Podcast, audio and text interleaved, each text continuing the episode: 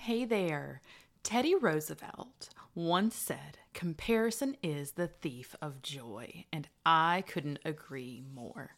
So, today I want to talk about stopping the comparison game with you or your student, if you're the parent, stopping that comparison game to other people. All too often in my work, I hear teenagers compare themselves to others. Sometimes this is looking at hey gpa and class rank just updated. It's the it's a new semester. So what's your rank? What's your gpa what test score did you get on xyz test whether that be ap tests? And by the way this uh, podcast is coming out right after ap scores have been released for the 2022 testing season and that is something that is happening a lot. I have seen a lot of posts, comments, shares, and questions that are going back and forth of, hey, this is what my student got. What do we do? How does this work? Um, so the timing of this podcast is really pretty um, spot on. And what we want to talk about is how this impacts mental health, self image, how students see themselves, how we see ourselves, because as parents, I know that we certainly can get into that comparison game as well. So, we want to dive into ways that students compare, why we don't want to do that, and then also how we can help encourage our students to stop that comparison game and to really be fulfilled in where they are and what they're doing. So, stay tuned. For those of you that don't know me or are new to the podcast, I'm Courtney. I am the founder of Confused to College Ready, and I am super excited to have you join us. Um, for those of you that have been listening, thank you so much for being here.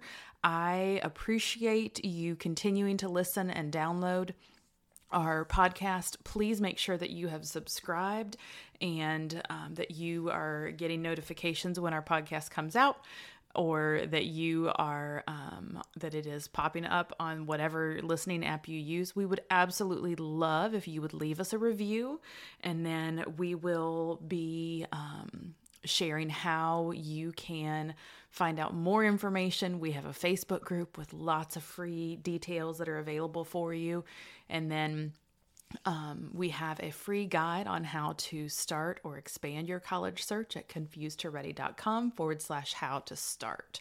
So let's get into this. Um, one of the things that happened in it has happened multiple times during my career as a counselor is the students coming in and uh, talking about oh my gosh my friends have this gpa my GPA isn't high enough. I'm never going to get into college. I'm going to fail. It's destined. All of these things are going to happen. Wow, that is just such powerful statements from them, and they're heartbreaking statements. I don't want anyone to think that because of how they did at one in one area or on one test or one final grade that they got that they're destined for failure. That is definitely not the case. So, um, I really want to mental health as um, as a mental health counselor um, for over eight years.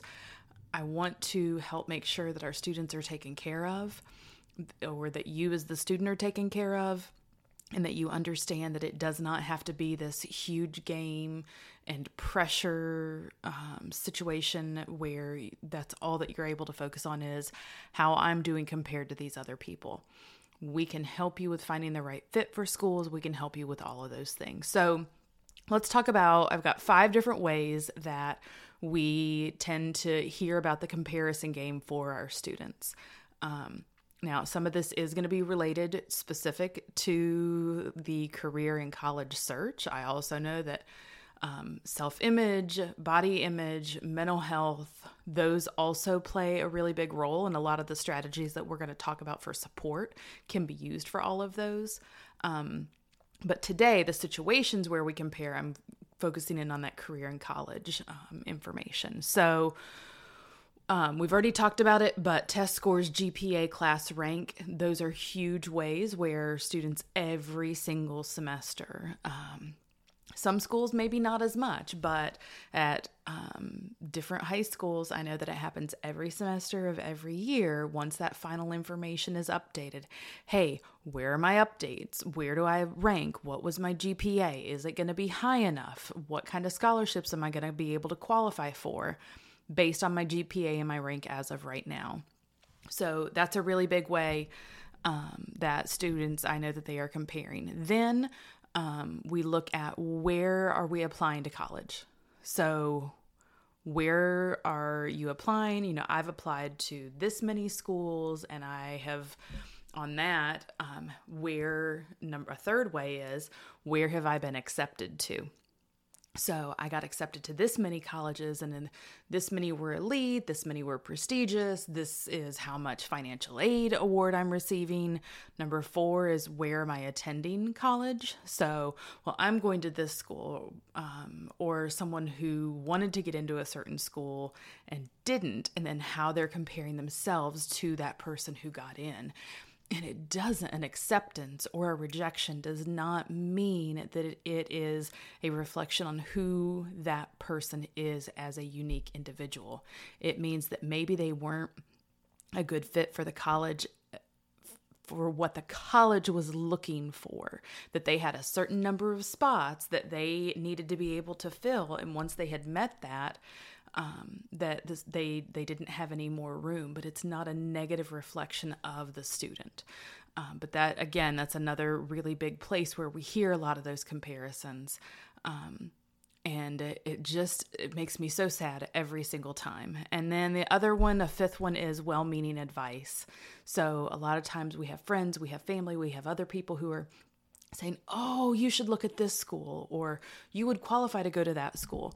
There's a lot of different reasons and factors that go into making a decision about your application list and other things. Some of that can be mental health, some of that can be family circumstances, work situations, some of that might be how much you can afford to pay and are you willing to go into debt because of that. And I really encourage our families and students to just take what people are saying with a grain of salt. Um, you have to decide what's right for you. And so I know that some of this has been, you know, the, the ways that we compare it kind of has a negative feeling. So what I really want to do is talk about how we can support. And that's where I really want to spend more of our time. So, when we are having conversations with our families, whether you're the student or the parent, listening and just being able to give the person um, our, our student being able to talk or as the parent allowing your student your teenager to be able to talk about the situation. So there's sympathy is where um, and then empathy. So we are letting the student be able to share what's happening. You know, I'm so sorry that this is going on, not necessarily trying to fix the situation for them because we're going to have days and times where things are difficult, and that's going to help us how we deal with it, helps us on the other end of things and how we're going to handle that specific situation and what we're going to do. So I think it is important for us to go through some of these things, to face different challenges, to be able to have times where maybe we're disappointed and things didn't go the way that we wanted to. But when we look back on it later on down the road, we think, wow, that makes a whole lot more sense. And I certainly have had those situations in my life where I did not understand why something wasn't working out. Um, and then looking back on it, thought, okay, that's why. And this is exactly where I'm supposed to be and exactly what I'm supposed to be doing. Um, so, listening, having that empathy, that sympathy, being able to say, I get it. I know that this is not an easy situation. And I am sorry that you're going through this, but know that I'm here to support you. Or for the student saying, hey, you know, mom and dad, aunt, uncle, grandparent, support person, this is really not an easy situation. And I'm so glad that you're here for me to support me. Um, the next one is our second one is looking at praising our students' actions rather than their achievements. So, um, you know, when someone comes home, like for example, my son comes home and um, art is not necessarily his favorite subject, but he tried hard in class. So I'm not, oh, that's such a beautiful, and it, there are th- some of the things that he does that they truly are beautiful. But I'm not just going to say, good job, that's beautiful, you did great. I want to n- not focus just on the on the quality of the work that he did but the fact that he persevered that he continued trying no matter what it was or for a subject that it was some really tough stuff that he was working on. You know what? You didn't get an A, and that's okay. You don't have to have an A on that. You worked really hard and you gave your best effort, and that's what we want to see. And I'm so proud of the work that you put into this and how you did not give up. So, that can be an example of praising actions, not necessarily what they did or how well they did. It's about the the continued effort and work ethic that they have in a particular situation. Um, another area or talking point for you all is making a choice about how you're going to handle comparison and suggestions from others. And many times, people's suggestions are meant with incredibly good intentions. That doesn't always mean that it's easy for us to take. Sometimes it's not with good intentions, but most of the time it is. And so having a conversation of, okay, if we go somewhere and maybe we're going to a family reunion and, um, an aunt or grandparent or someone is known for giving their opinion on what someone should be doing. Having kind of that standard, okay, so here's what I want to talk about with that person. Um, or here's how I want to respond to that person in this situation. You know what? Thank you so much, Aunt Mary, for sharing. Um, we'll look into that, and then we'll, as a family, we'll be discussing our final list of schools, or we'll be talking about what um, what we decide as that um, that list that we are going to consider. So thank you for your feedback and information, and we will take that into consideration as we make that list. So just kind of closing the conversation down, but still being able to be respectful in the situation, um, letting them know that you are going to take it into account and um, and you don't even have to consider if it's not something that you're interested in it doesn't mean that you have to spend a lot of time considering it it could just be a quick okay thank you and as a family you know that's not something that you're looking at um, then identifying your students' strengths. So, what are their positive traits, positive characteristics? What are the qualities that make them absolutely amazing as the student. Think about what it is that makes you a positive person. It's not just our GPA, it's not just our class rank. Who are you as a person? Are you considerate? Are you compassionate? Are you a good friend? Are you someone who would give?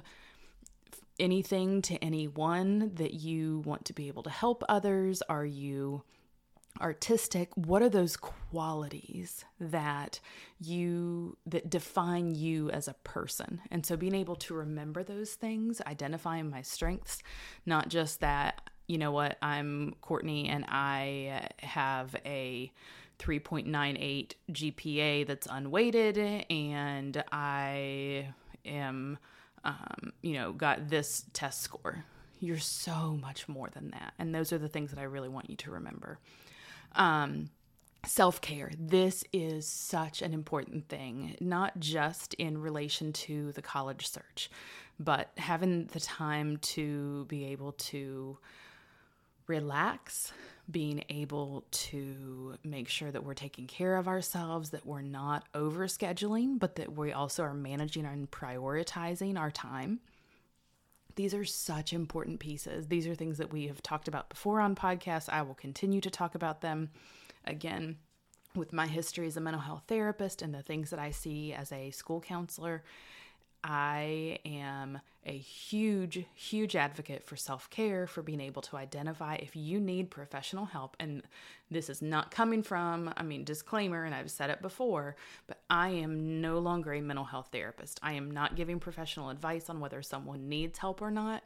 But if you are feeling depressed, if you're feeling anxious, if there are things that are going on that are impacting your mental health or your students' mental health, please seek professional help. You can go to your family care provider, you can search for different resources. We absolutely want to make sure that that's something that our students and families are exploring. Um, and then the final area or way to support is look at those areas of personal growth and then your different goals that you have set for yourself and defining what does it mean to me that I have done well. Does it mean, you know, if you're an athlete and you are wanting to, you know, maybe you run track and field and you're wanting to get a certain um, time on the whatever event you're running. That might be a personal goal that you've set for yourself. Or it could be figuring out, you know what, I really do well with um, with writing down what I need to do in a planner, but sometimes I let things, I procrastinate and I need to, and I end up having a lot of stuff that I have to focus on at the end. So I want to work on prioritizing for this next nine weeks or whatever it might be. So setting some of those goals, figuring out what are the areas for personal growth, how I can be successful and defining what that means because that's different for every person. Not everyone is the same, and we're not intended to be that way. We are unique, and there are so many amazing things that you can do. So, I hope this has been helpful. Again, we want to listen, validate, have empathy as our first way to support. We want to praise our students' actions, not just accomplishments. Or as students, you want to really make sure that you are focusing on how um, on the actions that you're taking rather than just how your achievement or your accomplishment. Number three, we want to make choices about how we're going to handle comparisons from others and then suggestions that they might have for us. Uh, number four, identify those strengths, different positive traits, characteristics, and qualities. Number five is self care. And number six is identifying some of those areas of personal growth and then being able to set our own goals for ourselves and what those successes might look like. So I hope that this has been helpful. If it has, please share, please um, leave us a review. I would absolutely love to connect with you all. If there's a specific question that you have, you are also welcome to email that to me, and I would love to cover that as well. Thank you all so much. Take care. Bye bye.